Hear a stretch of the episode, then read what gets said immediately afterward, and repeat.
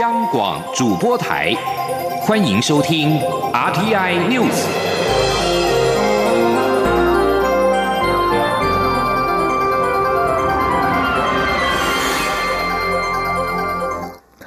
各位好，我是张旭华，欢迎收听这节央广主播台提供给您的 RTI News。延役多时的台湾与博流的旅游泡泡将有重大进展。根据旅游业者透露。目前规划的台博旅游泡泡才团进团出，双方每周各飞八班航班。中流行疫情指挥中心发言人庄仁祥今天证实这项消息，近日将重启演艺，这两三天会开会做最后决定。可能的方案是每周各飞八班航班。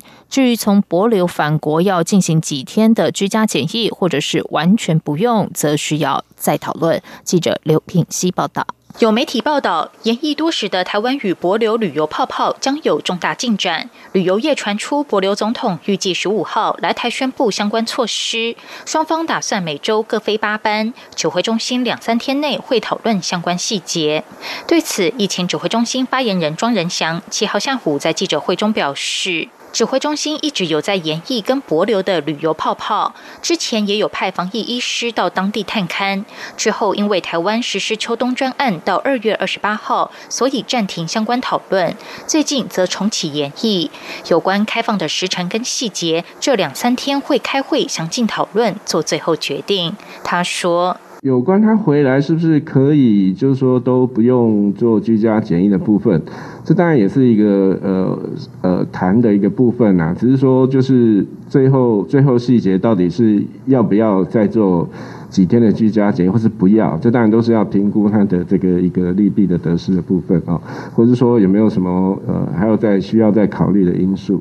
庄仁祥指出，博流一直都没有疫情，目前由博流入境居家检疫至少五天，检验阴性后再进行自主健康管理，而当地的医疗裁检也都是由台湾星光医院负责支援，所以台湾清楚掌握博流当地的情况。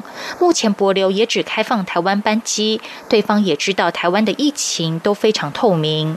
至于博流总统是否将于十五号访台，庄仁祥说他不清楚，这要问外交部。央广记者刘品熙在台北的采访报道。外交部今天对此表示，非常欢迎博流总统在台博安全旅游圈启动之后择期访台，但目前访台日期尚未确定，外交部将在相关规划完成之后再宣布。水情告急，昨天的封面为中部以北带来了降雨，不过益注有限。昨天北部地区出现了明显的降雨，经济部水利署预估可以带来六百二十一万吨的水量，主要集中在中北部，以宝山水库进账最丰，大约有三十六毫米，并且期待后续春雨能够继续溢注水情。去年是台湾五十七年以来首次风水期没有台风，导致西半部新竹到嘉义的水库及水区降雨只有历年的两到四成，是历有历史有记录以来的最少，造成目前缺水情况比历年还严峻。经济部水利署副署长王义峰表示，除了昨天的降雨，下在集水区的水，未来几天也会慢慢流入水库。但这波封面主要是下在北部，未能替水情严峻的中南部帮上忙。经济部水利署的资讯显示，石门水库蓄水率仍然没有达到五成，中南部水情更吃紧。德基水库蓄水率只有百分之十点五三，增文水库蓄水率也只有百分之十五点二。根据中央气象局预报，十三号还会有一波降雨。王一峰表示，春雨来得快，走得快，期待能够一波接一波，持续为水库进步，缓和严峻水情。蔡英文总统今天也表示，去年台湾没有为没有台风带来的雨量，水情是五十六年最严峻的时刻，政府会尽一切的努力稳定供水，邀请大家记得节约用水，一起度过这次挑战。西藏台湾人权连线在台藏人福利协会、台湾人权促进会等明天民间团体在今天下午举行了三一零西藏抗暴日六十二周年游行活动，表达对藏人争取自由的支持。民进党副秘书长林非凡至此时表示。台湾会和西藏、维吾尔、香港人民一起努力，打拼更好的民主生活。面对中共的挑战，台湾一定要坚持民主、自由、尊严与人权。记者王兆坤报道。三一零西藏抗暴日六十二周年游行在台北捷运忠孝复兴站集合。活动一开始演唱西藏国歌，随后由多个在台藏人团体发言。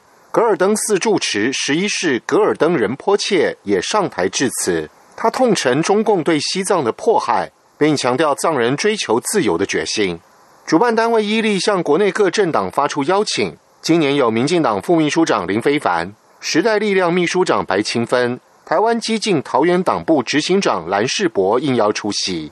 林非凡表示，台湾永远是一个开放、民主、自由、有尊严的社会。可以接受来自西藏、维吾尔、香港的朋友一起打拼，创造更好的民主生活。他说：“我们协助西藏的朋友，帮助西藏的朋友，支持西藏的朋友。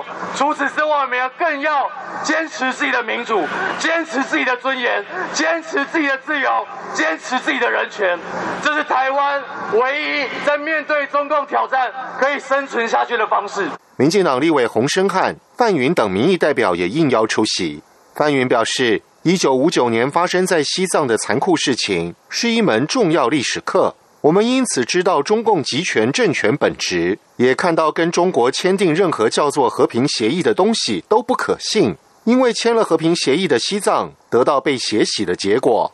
所以，西藏问题就是台湾问题，帮助西藏就是帮助台湾。中央广播电台记者王兆坤台北采访报道。台湾国际职业妇女协会民主太平洋联盟今天举办二零二一妇女和平论坛，前副总统吕秀莲出席前受访表示，两岸关系一直都是父权思想在界定台湾跟中国的关系。可是台湾人口里二分之一的女性应该有自己的价值观，来重新定位台湾何去何从。当过去沉默的女性都站起来，展现智慧和慈悲时，才是未来台湾真正的新希望。请听王兆坤报道。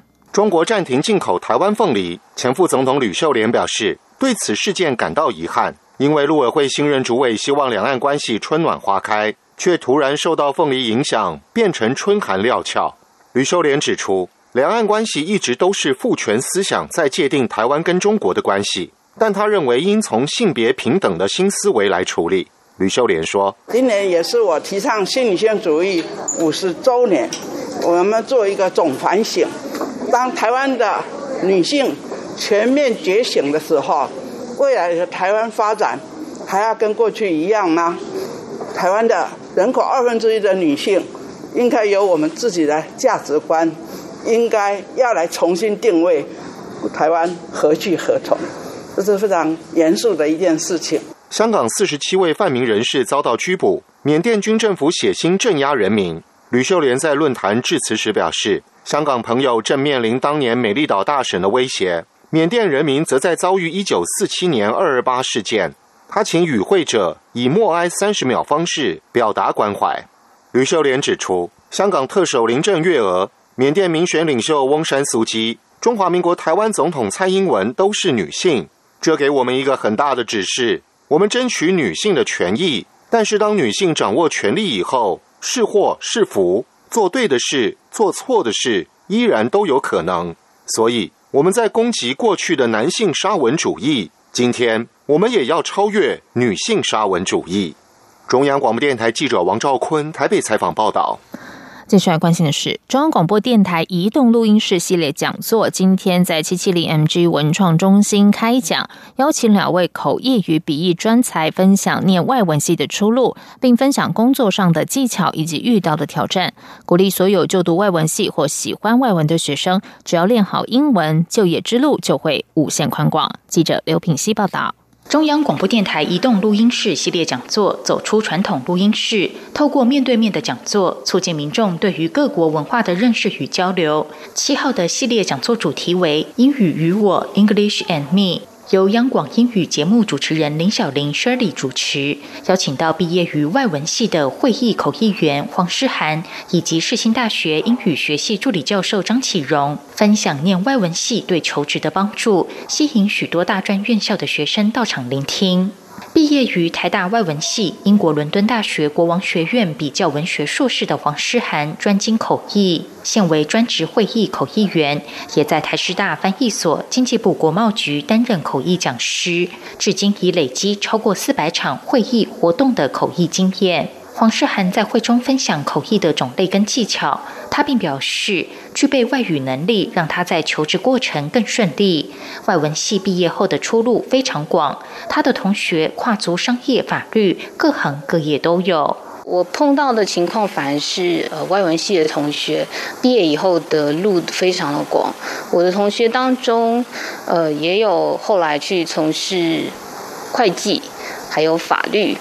还有呃，比如说念 MBA，所以以后就是在商界、在银行，各式各样的呃领域都有。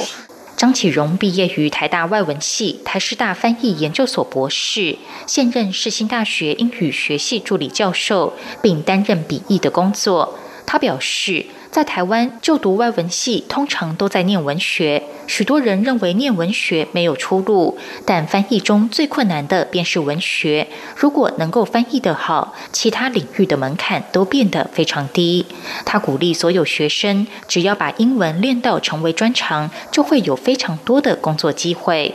就是你只要把英文练到它真的是专长，你比其他科系的学生的英文都好，其实会有非常非常多的工作机会。像我也当过补习班的老师，然后我有在英语教学节目做主持。就是你真的只要练到很好，你懂文法，然后你又会翻译，然后听说读写都很强，其实工作机会非常非常的多。黄世涵分享，无论是口译或是笔译，其实都是在沟通不一样的文化。一旦一个语言的消失，就代表一个文化的消失。所以，希望翻译这项职业能够持续蓬勃发展。央广记者刘品熙在台北的采访报道。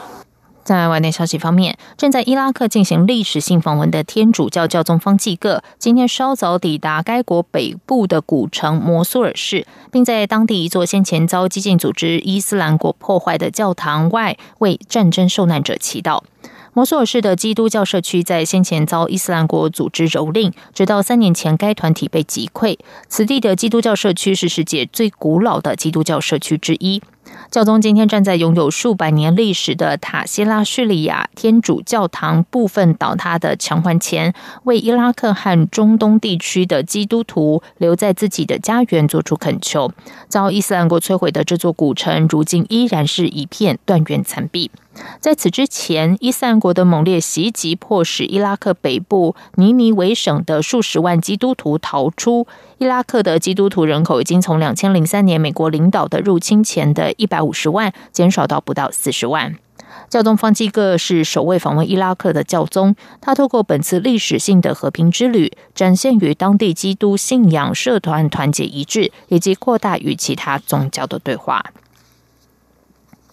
日本福岛核子事故将届满十周年，但核废水如何处理，以及熔熔融核燃料团块要如何取出等，依旧难解，让废炉作业前景难料。福岛第一核电厂二零一一年受到三一大地震带来海啸影响，发生核子事故。东京电力公司十年来持续进行核燃料取出等作业。日本政府和东电希望能在二零四一年到二零五一年完成废炉。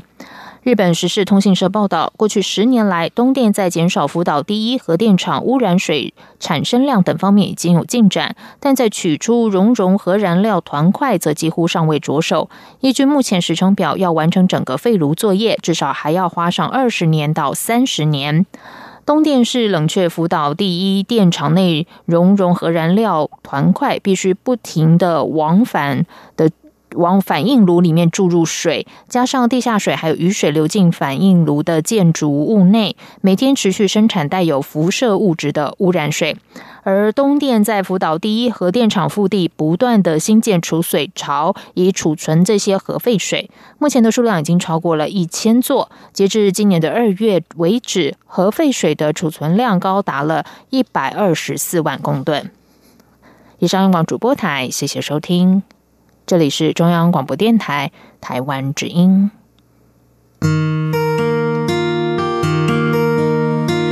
无限的爱向全世界传开，